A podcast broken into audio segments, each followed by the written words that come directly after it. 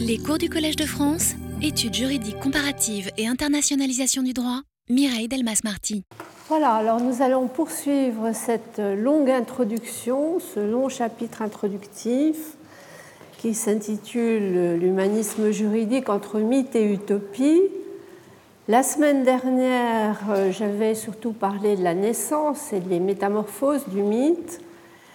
Et alors cette semaine, nous allons aborder l'autre versant,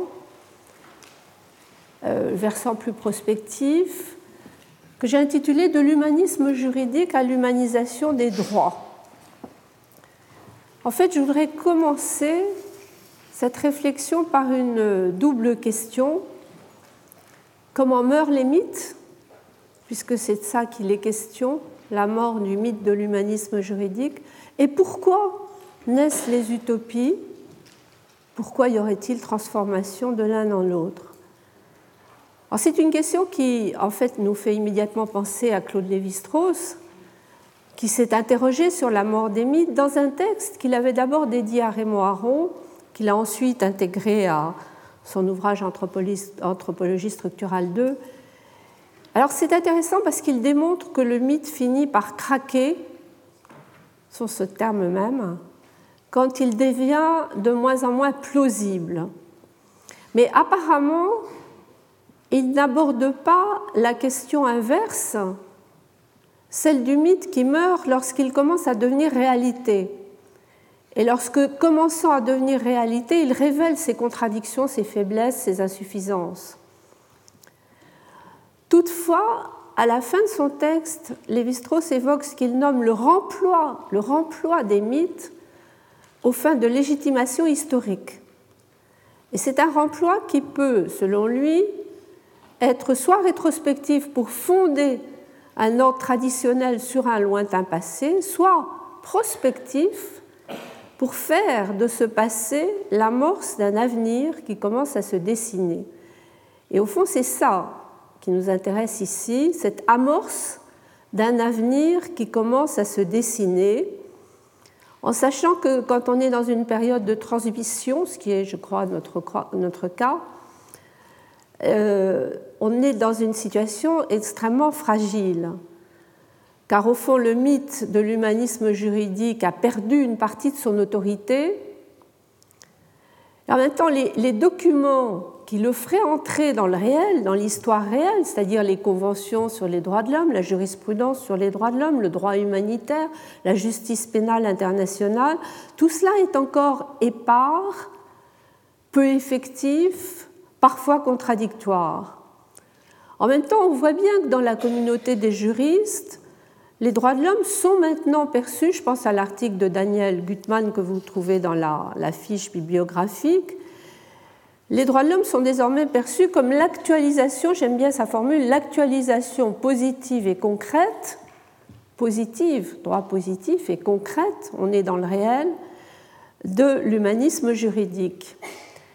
Alors d'autres auteurs, les internationalistes comme Emmanuel Joannet, euh, ajoutent que les droits de l'homme sont emblématiques d'un nouvel ordre juridique, un nouvel humanisme juridique, et de cet universel matériel nouveau naît une concurrence par rapport à l'ancien droit international classique qui était fondé sur la souveraineté nationale. Alors on voit bien où est la difficulté c'est précisément parce qu'il concurrence la souveraineté nationale et l'ordre fondé sur la souveraineté nationale que les droits de l'homme dérangent. En même temps, on sait que leur universalisme est contesté, il y a tout le débat sur les valeurs dites islamiques ou asiatiques.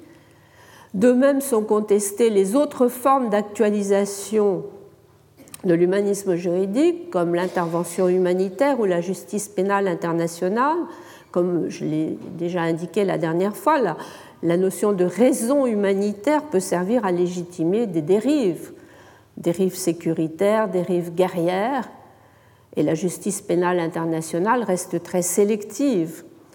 Alors les persifleurs ont beau jeu de dénoncer, et peut-être qu'à court terme ils n'ont pas toujours tort, ce qu'ils appellent la religion des droits de l'homme, et ce qu'ils appellent ces ayatollahs intégristes. C'est un peu violent, mais il y a tout de même une critique derrière dont il faut tenir compte. Alors le sentiment qu'on a, c'est que l'avenir est lent à venir. Il viendra, mais lentement. Parce qu'au fond, l'histoire, elle s'écrit sur plusieurs générations. Et c'est pour réintroduire, au-delà de nos courtes vies humaines, un peu de la longue durée, que l'utopie est si importante, me semble-t-il, en période de transition. C'est-à-dire dans les périodes où la ligne d'horizon est brouillée, à ce moment-là, elle joue un rôle dynamique ou dynamisant pour élargir le champ des possibles, pour mobiliser des énergies, pour les mettre en mouvement à la fois l'imagination et la volonté, la volonté humaine, qui est l'essentiel. Et là, je pense au livre de Paul Ricoeur, vous avez également la référence dans l'affiche, L'idéologie et l'utopie, dans laquelle il est très clair, nous pouvons imaginer une société sans idéologie, mais nous ne pouvons pas imaginer une société sans utopie, car ce serait une société sans dessin. Alors pour imaginer un dessin dans notre domaine, je pense qu'il faut d'abord essayer de comprendre comment les courants dits anti-humanistes ont pu conduire à la mort du mythe. Et puis ensuite, pour nous, nous allons nous interroger sur les tentatives de refondation, soit philosophique, ce qu'on appelle néo-humanisme parfois, soit technologique, ce qui nous amène un peu vers la science-fiction, les courants trans ou post-humanistes, l'ensemble pouvant contribuer à nourrir une nouvelle utopie une utopie qui serait peut-être à la fois plus modeste et plus ambitieuse qu'un simple rappel des principes humanistes, car elle serait un appel à transformer les pratiques, comme je le disais la semaine dernière, c'est plus difficile d'une certaine manière, d'une certaine façon, de transformer les pratiques que d'affirmer ou de réaffirmer des principes. Le simple discours ne suffit pas, il faut des moyens et c'est la raison pour laquelle ben, nous sommes là, ici, dans, parler de ces questions dans un cours juridique, parce que c'est la raison pour laquelle les instruments juridiques sont particulièrement nécessaires. C'est en tout cas mon, mon hypothèse. Alors, d'abord, les courants anti-humanistes et la mort du mythe. J'ai dit les courants, parce que l'hétérogénéité est très grande entre les divers courants anti-humanistes même si d'un côté les discours que j'appellerais savants, et puis de l'autre les pratiques qu'on pourrait nommer marchandes, ont apparemment peu à voir entre eux, on a le sentiment que leurs effets cumulés contribuent de façon décisive à la mort du mythe. Parce qu'au fond, le voilà, ce mythe déconstruit à la fois du dedans par les savants et de dehors par les marchands. C'est ainsi qu'il finit par perdre sa crédibilité. Alors j'emploie l'expression d'anti-humanisme savant. Euh, l'expression singulière ne doit pas faire illusion. En réalité, c'est au pluriel qu'il faut mettre l'expression, car il s'agit de, viser des discours philosophiques ou juridiques dont les critiques portent sur les concepts d'humanité, d'humanisme, d'humanitaire, mais si on regarde de près les arguments, même quand les auteurs utilisent des formules identiques ou analogues, on voit bien que les objectifs sont différents, quelquefois même opposés. C'est ce que Michel Foucault appelait la polyvalence des discours, qui ne clarifie pas la question. Alors, l'objectif, il est quelquefois purement, ou en tout cas il se veut parfois purement ontologique et métaphysique. Je pense à la fameuse lettre sur l'humanisme de Heidegger, quand il explique à Jean Beaufray que tout humanisme se fonde sur une métaphysique, ou s'en fait le fondement, par une interprétation déjà fixe de la nature de l'histoire et du monde, et empêche donc de poser la seule question qui vaille pour lui, la relation de l'être à l'essence de l'homme, optique, ontologique ou métaphysique. Mais on pense à d'autres exemples avec un objectif alors qui est ouvertement politique. Je pense à Carl Schmitt, qui aimait beaucoup citer la formule de Proudhon qui dit humanité veut tromper, mais qui s'en servait pour défendre la souveraineté des États, pour critiquer, on le sait, les faiblesses de l'État libéral et ensuite pour faire l'apologie de l'État total. Ce qui l'amène d'ailleurs à récuser l'idée d'une quelconque unité politique du monde. Le monde est un pluriversum politique. Et puis, vous avez tout à l'opposé du discours autoritaire la vision que j'appellerais protestataire.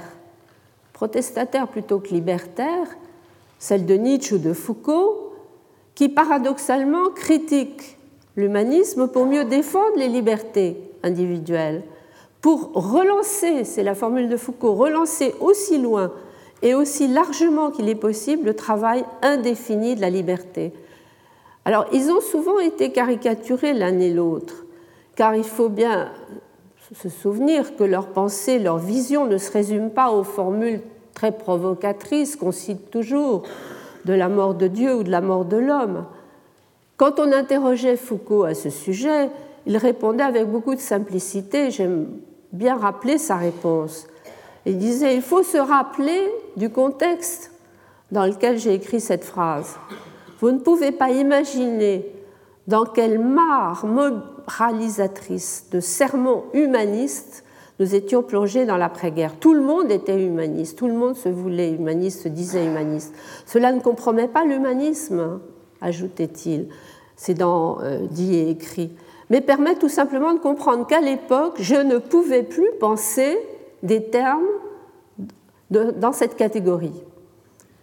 Alors, il revient, comme vous le savez, à plusieurs reprises sur la pensée des Lumières pour, euh, souligner qu'elle ne s'est que très rarement considérée elle-même comme un humanisme, et il ajoute qu'il faut éviter le confusionnisme historique et moral qui mêle les deux. Sa position, la position de Foucault, elle est sans ambiguïté. De tout cela, il ne faut pas tirer la conséquence que tout ce qui a pu se réclamer de l'humanisme est à rejeter, mais que la thématique est en elle-même trop souple, trop diverse, trop inconsistante pour servir d'axe à, la réflexion.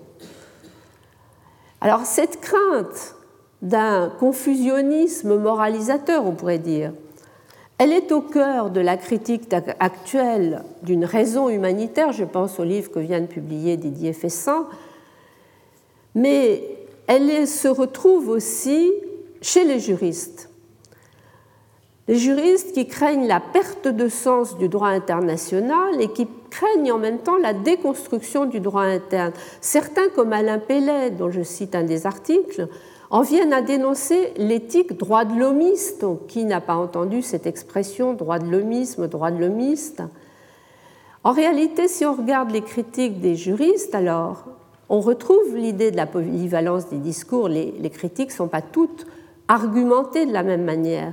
Il y a ceux qui voient surtout l'affaiblissement du formalisme juridique, donc de la sécurité juridique, par ce déconcertant flou du droit, contenu indifférencié, contenu indéterminé, trop vague.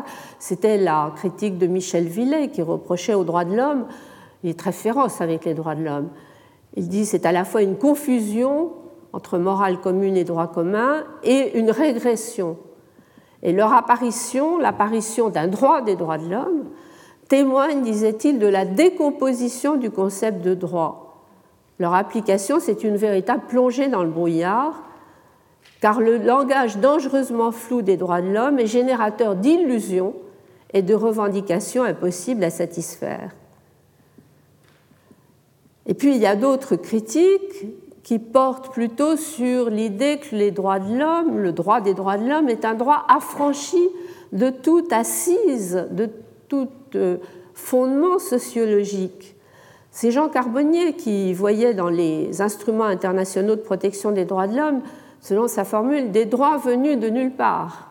Alors utopique dans ce sens-là d'ailleurs au passage, mais le côté négatif de l'utopie pour lui. Des droits, disait-il, qui n'ont ni histoire ni territoire. Ils sont surgis d'abstraction.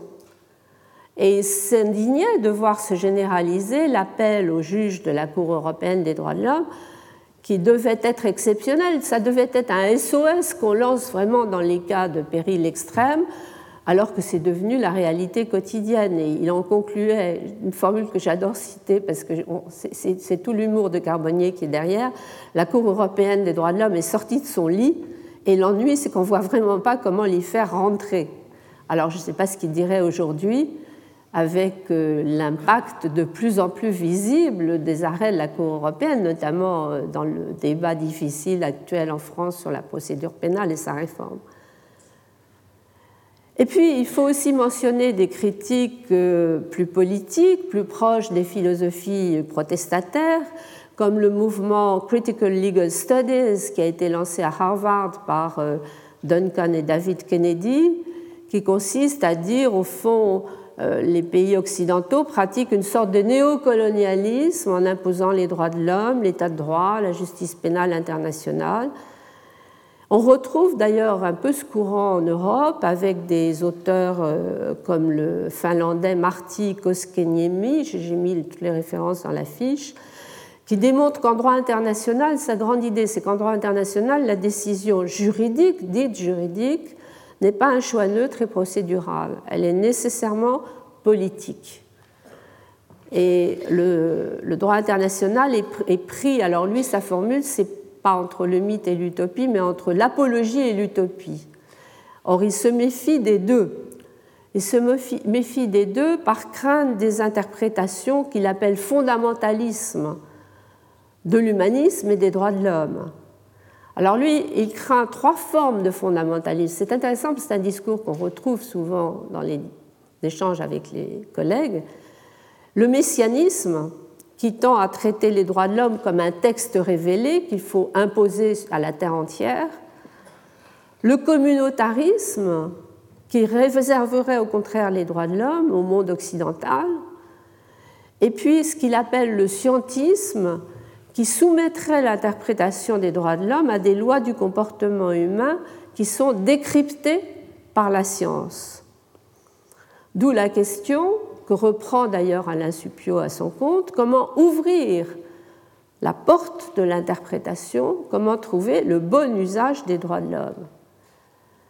Je dirais qu'à défaut de donner une réponse en temps utile, le problème, c'est que les anti-humanistes savants, si bien intentionnés soient-ils, s'arrêtent à mi-chemin.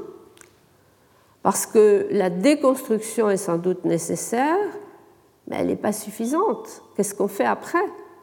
Alors Foucault avait eu l'intuition qu'il était possible d'aller plus loin dans euh, son livre sur la volonté de savoir quand il percevait que les relations savoir-pouvoir ne sont pas des formes données et fixe de répartition, mais ce qu'il appelait des matrices, donc des processus, on retrouve le terme, des processus de transformation.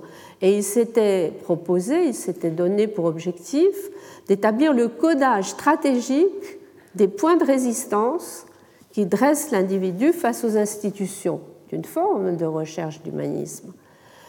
Mais son codage reste inachevé et nous laisse, je dirais, sans argument face au comportement des superpuissances économiques à un moment comme le moment actuel où on commence à découvrir la responsabilité de certaines multinationales dans la violation des droits sociaux ou même leur complicité dans le pillage de ressources naturelles. Il y a un rapport de l'OCDE de 2009 qui montre que ce pillage des ressources naturelles est la toile de fond de beaucoup de conflits, notamment en Afrique. Ce qui m'amène à penser nécessaire d'explorer l'autre versant, que j'ai appelé l'anti-humanisme marchand.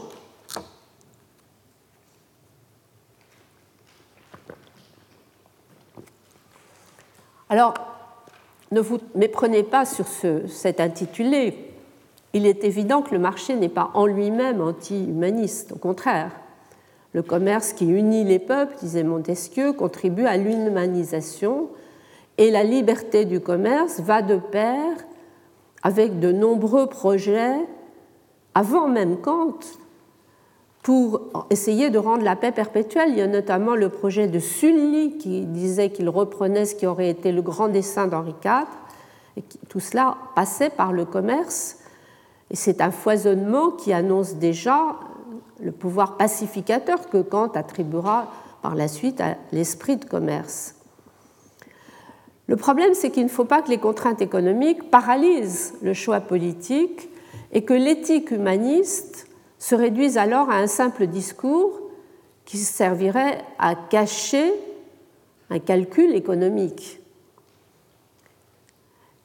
Et là, il faut sans doute revenir à Carl Schmitt, reprendre sa lecture, la lecture qu'il donne du traité de Versailles, le traité de 1919. Il est évidemment très critique pour ce traité qu'il qualifie de phraséologie éthique et calcul économique. Et au fond, par sa critique, il plaçait déjà la mort du mythe humaniste, qu'il attaque vigoureusement dès cette époque, sous le signe de l'économie. La, clé de sa pensée, je crois qu'on la trouve dans une note qu'il avait rédigée en 1927, mais qu'il a reproduite dans l'ouvrage de 1932, La notion de politique. Il critique l'article 22 du traité de Versailles en disant ce texte va jusqu'à proclamer que c'est un geste d'humanité tout désintéressé d'ôter ces colonies à l'Allemagne. Ajoutant le pôle économique complémentaire de cet idéalisme, de cet humanisme entre guillemets, était constitué par les réparations, autrement dit par l'exploitation économique durable et illimitée du vaincu. Ce qui est intéressant dans ces textes anciens, finalement, de Carl Schmitt, c'est qu'il annonçait, il me semble que de ce point de vue-là, il l'a vu assez loin, il annonçait la dépolitisation par la polarité éthique et l'économie. Il décrivait une pensée libérale qui, je cite la traduction donc de la notion de politique, qui élude ou ignore l'État et la politique pour se mouvoir dans la polarité toujours renouvelée de deux sphères hétérogènes, la morale et l'économie, l'esprit et les affaires, la culture et la richesse. Morale et économie, on retrouve peut-être les, deux facteurs de l'internationalisation à l'heure actuelle. Cela dit, l'histoire n'est pas univoque et il y a d'autres lectures, bien sûr, du traité de Versailles, car il ne faut pas oublier que c'est la naissance de la Société des Nations et surtout l'acte de naissance de la première organisation internationale qui reste en vigueur, l'Organisation internationale du travail, l'OIT. Or, le statut de l'OIT place l'objectif de justice sociale dans une perspective clairement universaliste à une époque où on en est resté à la concurrence économique relevant des rapports entre États et où la paix ne reposait que sur l'équilibre des forces en présence. En revanche, l'objectif de justice sociale, déjà universaliste, c'est bien la forme humaniste. Cela dit, l'histoire n'est pas univoque, mais elle n'est pas non plus linéaire.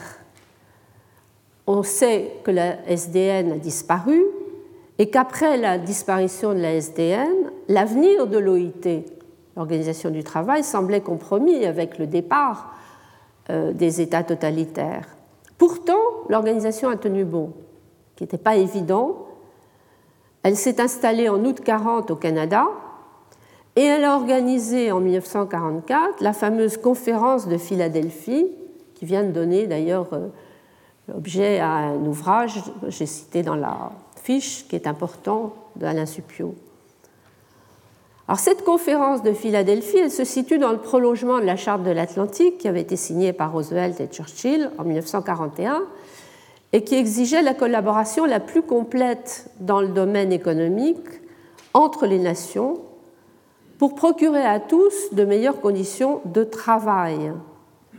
Alors, ce qui est extrêmement important, c'est que la déclaration de 1944 Philadelphie, réaffirme les principes d'une justice sociale et elle renforce, je dirais même, le mythe humaniste de ce point de vue-là, car elle donne cette fois une définition qu'on n'avait pas jusque-là de la justice, qui place l'économie et les finances au service des hommes. c'est clair.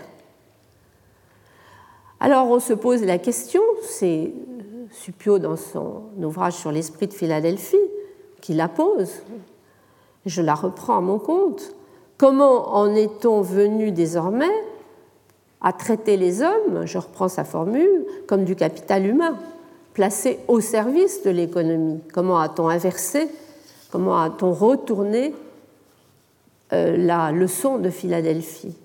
Il parle du grand retournement qui aurait aboli les leçons sociales tirées de l'expérience de la période 1914-1945.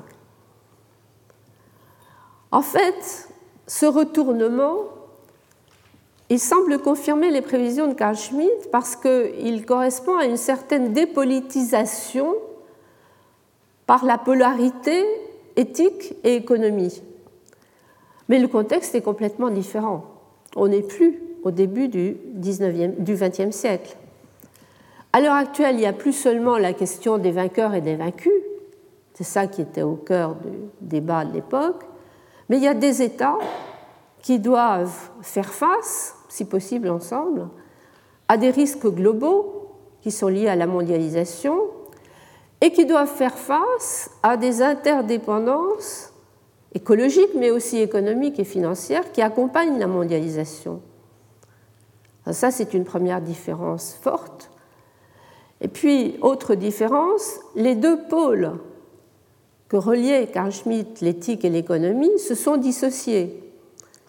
Et on peut dire que le pôle marchand a pris peut-être d'autant plus facilement le contrôle que le pôle éthique, plus lent à évoluer, on retrouve la question des vitesses d'évolution qui ne sont pas les mêmes, les dyschronies, le pôle éthique plus lent à évoluer, il a perdu une partie de sa crédibilité. D'abord parce qu'il y a une sorte de dévalorisation de la culture traditionnelle. Là, je pense que Jacqueline de Romilly avait raison quand elle disait l'importance de la culture traditionnelle associée à l'étude des humanités. Et puis, il y a surtout cette récupération à la fois moralisatrice et sécuritaire qui en vient à opposer l'axe du bien à l'axe du mal, tout ce qui s'est passé dans la période post-11 septembre, au risque de parachever la mort de l'humanisme juridique. Alors, je vois les choses de la manière suivante, c'est que tout se passe comme si par un effet de convergence inattendue, le vide créé par l'anti-humanisme savant, tous ces discours bien construits, euh, pour déconstruire. Ce vide avait laissé s'épanouir une idéologie de la rentabilité. C'est une idée qui est longuement développée par Stéphane Toussaint dans son récent livre Humanisme et anti-humanisme. Il fait toute une partie sur la rentabilité, une idéologie de la rentabilité qui poussait à l'extrême, c'est-à-dire poussée à une sélection uniquement fondée sur la performance économique, risque de conduire, c'était déjà la formule de Geneviève de Gaulle il y a quelques années, à un totalitarisme qui serait celui de l'argent. Autrement dit, à l'état total se substituerait ou s'ajouterait d'ailleurs dans certains cas le marché total, un marché qui mobilise toutes les ressources humaines, techniques et naturelles. Et ce serait cela le grand retournement par rapport à Philadelphie, entre l'état social qui était inscrit dans la déclaration de 1944 et le marché total qui signe la mort de l'humanisme juridique, le retournement est là, mais pour le comprendre, il faut repérer qu'il se, joue, il se situe, il se joue à plusieurs niveaux et entre plusieurs niveaux. Bien sûr, au niveau national d'abord. La grande force de l'État social, au moins dans les pays démocratiques, c'était de ne pas imposer aux hommes une vision a priori, mais de s'appuyer sur l'action, les conflits collectifs pour forger des règles nouvelles. Donc avec l'État social, démocratique, on avait un équilibre apparent, je dirais, entre individualisation et interdépendance. En même temps, il faut être conscient du fait que l'État social affaiblit les liens de proximité parce qu'on crée des réseaux plus larges de solidarité, sécurité sociale ou l'instruction publique, on affaiblit les réseaux de solidarité immédiate. Ceux qui risquent de laisser sans protection les plus démunis lorsque l'État social lui-même sera fragilisé. Et alors là, c'est ce qui nous arrive par le niveau européen. C'est ce qui nous arrive par le niveau européen avec la conversion des anciens pays communistes à l'économie de marché et même, on pourrait dire, la contre-révolution qu'on y découvre, contre-révolution ultralibérale de type anglo-américain et au-delà. L'esprit de Philadelphie cède la place en fait à l'esprit de profit au service d'intérêts privés. Et alors ce qui est frappant, dans la jurisprudence récente de la Cour de justice des communautés européennes, c'est que cette jurisprudence européenne facilite la privatisation. Peut-être a-t-elle été stimulée par l'élargissement de l'Europe à l'Est, le dernier élargissement, mais c'est autour des années 2007, j'ai mis dans la fiche deux références à des arrêts de décembre 2007, c'est à partir des années 2007, de l'année 2007, que la Cour de justice semble s'employer à éliminer euh, tous les obstacles à une sorte de course au moins-disant social. Je reprends la formule euh, qui me paraît imagée. Par exemple, quand la Cour de justice limite le droit de grève au motif qu'il est susceptible d'entraver la libre prestation de services. Donc on a un déséquilibre qui nous vient là du niveau européen au nom de l'économie de marché. Et puis il faut ajouter encore l'impact du niveau mondial avec la globalisation économique et financière qui est euh, liée à un ordre international fondé sur la concurrence et qui achève ainsi de tuer le mythe humaniste. Pourquoi? Parce qu'elle mine à leur tour cette globalisation économique et financière les solidarités nationales, qui sont admises seulement si elles n'entravent pas la libre circulation des marchandises et des capitaux. Donc elles contribuent à ce déséquilibre qui fait qu'au fond, ce qui relève de l'économie et des finances est déjà globalisé, mondialisé, alors que du point de vue de la protection sociale, il faut regarder au niveau des États. Mais les États sont fragilisés par ce qui leur est imposé au niveau mondial. Au fond, les États, on pourrait dire, ils sont un peu cernés de tous les côtés. Au plan international, ils sont cernés par les investisseurs et par les marchés financiers, parce que les marchés financiers sont de plus en plus intégrés, mondialisés, alors que les contrôles des marchés restent dispersés entre les mains de superviseurs nationaux, et on sait que la rigueur de ces superviseurs est très inégale leur coordination est très insuffisante. Au fond, ce qui manque, ce serait une sorte d'OMC des finances, une organisation mondiale, non pas du commerce, mais des finances, OMFI. Et puis en même temps, les États sont cernés au plan interne par la montée des intérêts catégoriels du néocorporatisme notamment, ce qui fait que des concepts qui avaient été forgés comme le droit était identifié à l'État, des concepts comme sécurité sociale, solidarité, responsabilité, fonctionnent de plus en plus mal ou ne fonctionnent plus, en tout cas très mal. Alors c'est ainsi qu'en en opposant l'universalisme du marché au particularisme des systèmes de droit, le libéralisme économique peut aboutir, je dirais, dans sa forme radicale, à cet anti-humanisme marchand dont je vous ai parlé, qui se conjugue alors avec l'anti-humanisme savant pour enlever toute crédibilité au mythe humaniste, au mythe de l'humanisme juridique. Ça explique les discours de dérision qu'on entend de plus en plus souvent. Reste à savoir si les tentatives de refondation permettront la transformation du mythe en utopie. Car au fond, la mort intervient quand le mythe est incapable, est devenu incapable de légitimer des réponses aux problèmes essentiels qui sont posés à la société. Le risque, c'est évidemment la désintégration du lien social et pour y échapper, il faut pouvoir innover, donc passer de la figure du passé à celle de l'avenir. C'est ça que j'entends par transformation du mythe en utopie. Il me semble que c'est ce que tentent, par des chemins extrêmement différents, d'une part les courants néo-humanistes, qui essayent de retracer un horizon à la lumière des conditions actuelles, mais sans dire par quels moyens atteindre cet horizon. Et puis d'autre part, les courants trans ou post-humanistes, c'est un peu dans le domaine de la science-fiction, qui imaginent déjà de nouveaux moyens, mais sans dire, sans dire sur quels critères ils se fondent, ils fondent leur vision de l'humain. Alors, quant au courant néo-humaniste, j'ai souvent évoqué précédemment le, auteur que j'aime beaucoup, le poète visionnaire en même temps, Édouard Glissant, et sa façon de penser le divers.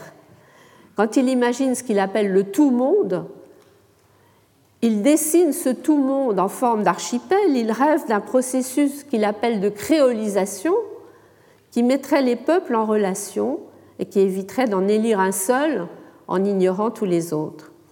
Mais je dirais c'est un peu ce rêve-là qu'on retrouve chez des philosophes contemporains qui sont marqués par le souci de conjuguer l'humanisme dans sa prétention à l'universalité et la diversité, malgré évidemment le relativisme sous-jacent. Alors déjà, Paul Ricoeur avait invité à assumer ce qu'il appelait le paradoxe. Il, il était très, très clair là-dessus. Il disait, d'une part, il faut maintenir la prétention universelle attachée à quelques valeurs où l'universel et l'historique se croisent, mais d'autre part, il faut offrir cette prétention à la discussion, non pas à un niveau formel, mais au niveau des convictions qui sont insérées dans des formes de vie concrète. Eh bien, c'est un peu cela que font d'autres auteurs plus récemment. Je citais dans l'affiche François Julien et Alain Renaud, ils essayent d'assumer le paradoxe qui me paraît une voie intéressante, même s'ils le font à un niveau d'abstraction qui est quelquefois un peu difficile à suivre. Dans le cas de François Julien, son ouvrage qui porte un titre surprenant de l'universel du commun et du dialogue entre les cultures part de son terrain familier qui est la comparaison entre la Chine et l'Occident. Alors, il estime qu'il était pris à partie par les défenseurs d'un humanisme mou. Et en guise de réponse, il propose, sa formule, c'est de mettre l'universel en tension, aussi bien avec son envers qui est l'uniforme, et avec ce qu'il aspire qui est le commun. Et au fond, tout son ouvrage essaye de renouveler l'humanisme pour transformer une définition précise de l'homme en tant que notion en une approche qu'il appelle exploratoire de l'humain, qu'il voit comme une catégorie ouverte. Il ne faut pas saturer les possibles, mais jouer plutôt comme un désaturateur, explorer les diverses voies possibles. Donc passer de l'homme en tant que notion, appelant une définition, à l'humain comme catégorie ouvertement exploratoire.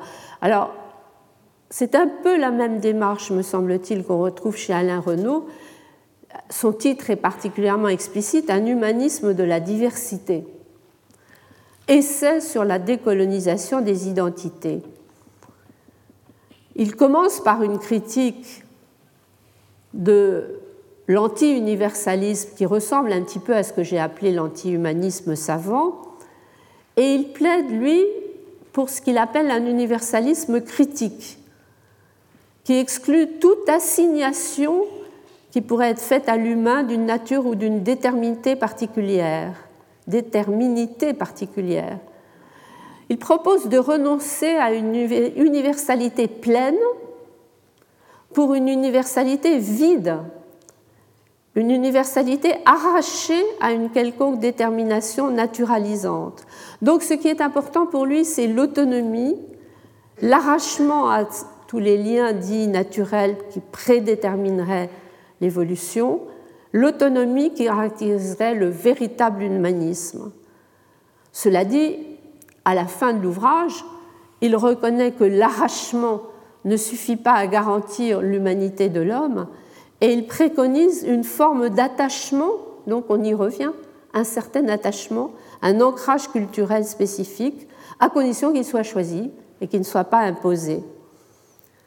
Mais tout cela ne nous dit pas comment parvenir à cette humanisation ouverte et évolutive qu'ils appellent de leur vœu. Ils ne le disent ni les uns ni les autres, et je pense qu'il faut revenir à la raison pratique, c'était un peu la position de Ricoeur.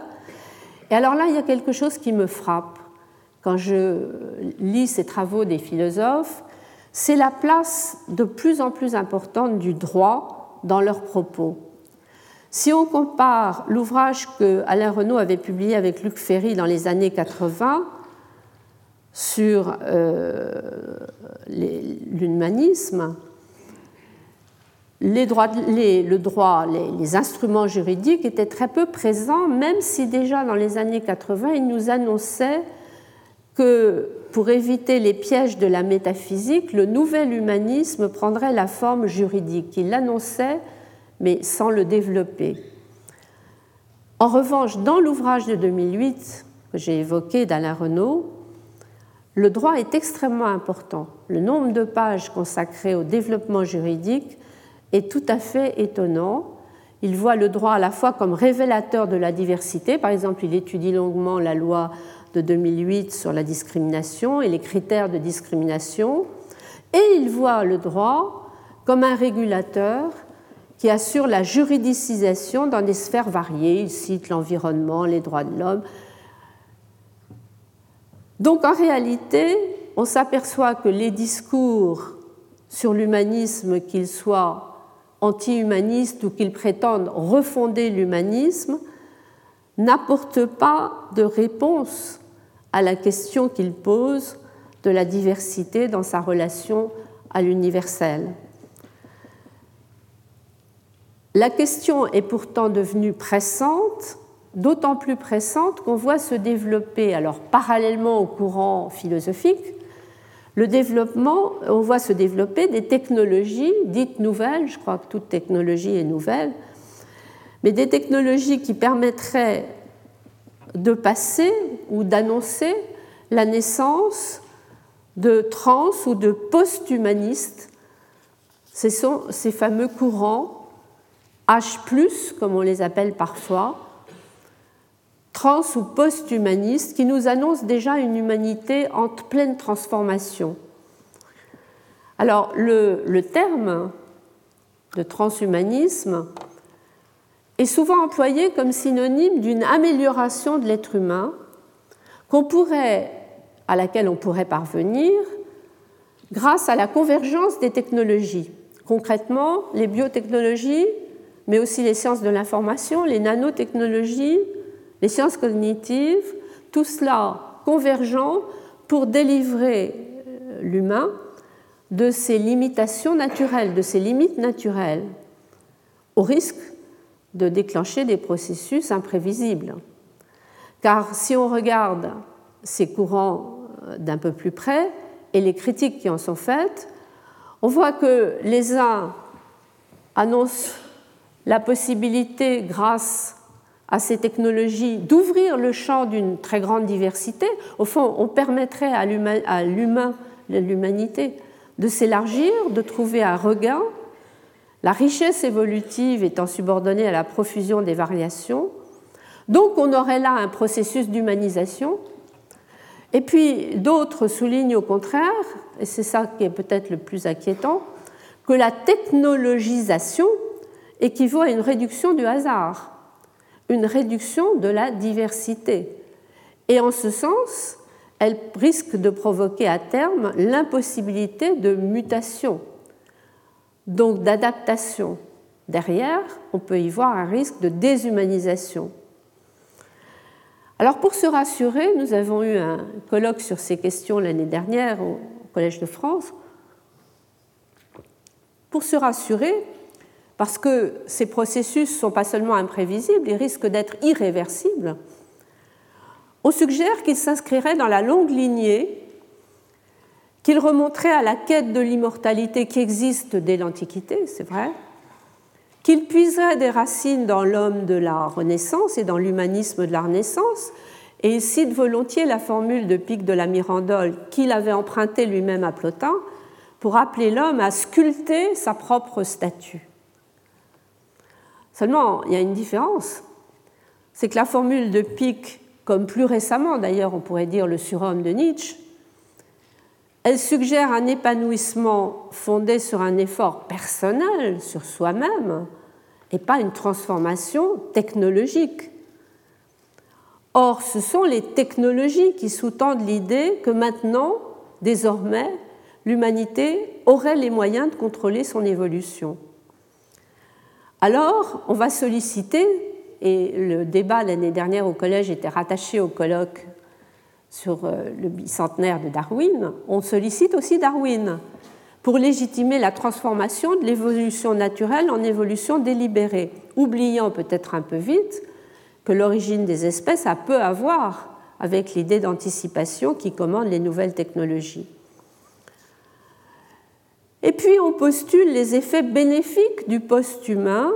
On a un tableau idyllique, ce serait un être qui, parce qu'il est fabriqué de façon délibérée, deviendrait inaccessible à la souffrance grâce aux neurosciences, échapperait à la maladie comme à la vieillesse grâce à la nanomédecine, voire à la mort avec la technique merveilleuse du téléchargement du contenu du cerveau sur quelques matériaux inaltérables.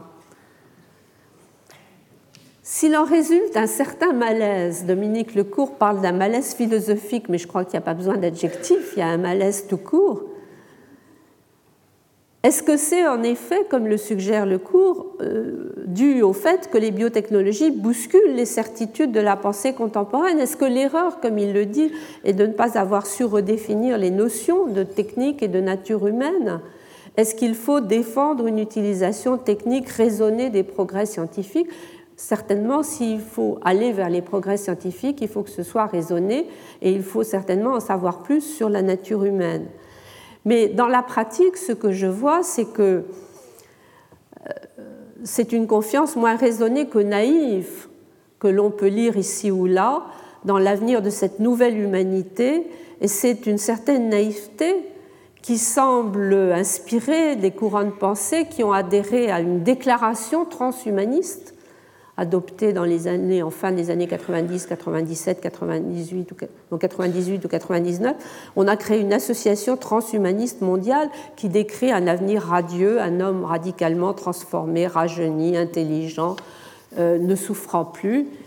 Alors, ce qui est une sorte d'hymne au progrès technologique et à l'augmentation, l'amélioration de l'espèce humaine, me paraît malgré tout un peu inquiétant, même sans faire de biocatastrophisme. Je dirais que ce qui est inquiétant, ce n'est pas le progrès technologique en lui-même, ce n'est pas le fait de lutter contre la maladie, de repousser les échéances de la mort, de lutter contre la souffrance. Ça, c'est toute l'histoire de la médecine. Non, ce qui me paraît inquiétant, c'est qu'on comprend mal sur quels critères quantitatifs ou qualitatifs, sur quelles valeurs individuelles ou collectives se fondent ces technoprophètes. Ils ne l'explicitent jamais, leur idée de l'humanité, quelle est l'humanité qu'ils entrevoient.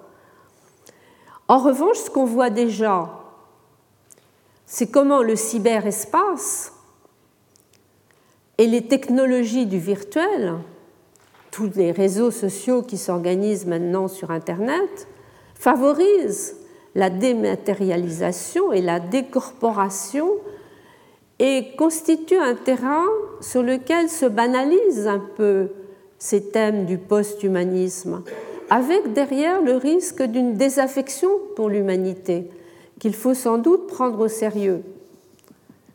Ce qui relance la question et la réponse n'est pas évidente, mais on interpellera les juristes aussi sur cette question. Faut-il autoriser ou interdire ce type de technologie? Anne Fagot-Largeau avait très bien défini la question, les termes de la question, en disant pour s'autoriser à intervenir, pour autoriser donc les interventions de ce type, il faut s'autoriser à penser que l'ordre naturel n'a rien de sacré. En somme, euh, ça nous amène à admettre que tout ce qui est possible doit être permis. Mais à l'inverse, pour interdire ces technologies, il faut considérer que la nature sait mieux que nous ce qui est bon pour l'humanité. Autrement dit, l'interdit, notamment s'il devient juridique, il aurait partie liée avec le sacré. Alors on est pris dans un étau entre ces deux positions extrêmes. Et finalement, ce ne sont pas les technologies qui vont nous permettre de trancher entre les deux réponses. Le refus de tout changement artificiel, qui paraît excessif, puisque l'humanité n'a jamais cessé d'inventer et de modifier euh, la nature. Et puis l'autre extrême, c'est l'acceptation de toute nouveauté, qui paraît excessive aussi, parce que l'humanité a déjà en main des moyens de destruction euh, massive et risque de les multiplier euh, par la technologie. Donc il n'y a pas une réponse simple en termes binaires. Il faut tenter d'équilibrer, je dirais, principe de précaution et prise de risque. Et c'est là qu'il faudra sans doute reconnaître au droit un rôle de régulateur. Au fond, c'est ce que j'avais suggéré dans le, dans le colloque en question l'année dernière. Le droit, il devrait jouer un rôle de régulateur dans la mesure où il devrait transformer la tension entre l'hominisation biologique et l'humanisation éthique en interaction et de cette manière contribuer à préserver à la fois l'universel et la diversité. Alors c'est un thème qu'on reprendra, que je reprendrai dans la fin du cours, mais qu'on reprendra ensuite de façon plus large et interdisciplinaire, parce que je pense que c'est un thème sur lequel il faut une discussion interdisciplinaire avec euh, mes collègues du Collège de France, les scientifiques, les littéraires, et puis un certain nombre de juristes. Ce sera l'objet du séminaire au mois d'avril. En définitive, ce n'est pas un hasard si les courants néo-humanistes valorisent le droit, qui était très peu et très mal considéré il y a seulement 20 ans. Parce que, en réalité, quand on regarde la mondialisation actuelle, on sait qu'elle atteint les systèmes de droit, ce qui est nouveau. Mais en atteignant les systèmes de droit, elle, elle montre qu'elle est ambivalente, cette mondialisation. Parce que d'un côté, elle aggrave les risques de déshumanisation. On a parlé de l'ultralibéralisme ou du substitut sécuritaire qui a suivi les attentats du 11 septembre il y a un risque de déshumanisation, mais d'un autre côté, la mondialisation permet aussi le renouvellement des instruments juridiques. C'est même à ce thème que j'ai consacré une première série de cours, pratiquement les six années de cours qui ont donné lieu à la série des forces imaginantes du droit. Je les ai consacrés à cela, au renouvellement des instruments juridiques par la mondialisation, par l'internationalisation du droit, et notamment, j'ai voulu éclairer les interactions croissantes entre les systèmes de droit nationaux et internationaux pour montrer, et c'est de cela qu'il va falloir se servir maintenant, pour montrer que ces interactions, droit interne, droit international, ont entraîné un triple renouvellement des systèmes de droit, un renouvellement empirique, qui est important. Le droit n'est plus identifié à l'État. Et on voit apparaître dans le champ juridique des acteurs non étatiques qui jouent un rôle de plus en plus important. Alors, il y a les organisations internationales, mais il y a aussi les entreprises multinationales, les opérateurs économiques, il y a aussi les, acteurs civiques, les organisations non gouvernementales, il y a aussi les acteurs scientifiques, les experts, donc il y a un nombre d'acteurs beaucoup plus importants qui sont parfois à l'initiative des nouvelles normes juridiques, parfois à leur mise en œuvre, parfois à leur mise à exécution. Et puis il y a un renouvellement que j'ai appelé axiologique. Les valeurs d'abord proclamées comme universelles, maintenant on commence, on fait les choses à l'envers d'une certaine manière, mais c'est souvent comme ça dans la réalité. On a d'abord proclamé la Déclaration universelle des droits de l'homme, et puis maintenant on construit ces droits pour les rendre universalisables à travers une jurisprudence qui essaye de croiser les savoirs, de croiser les cultures. c'est la jurisprudence droit de l'homme, c'est la jurisprudence pénale internationale, c'est la jurisprudence qui commence à se mettre en place à propos des biens publics mondiaux. J'ajoute un troisième renouvellement qui est peut-être la clé des autres, c'est le renouvellement du formalisme juridique.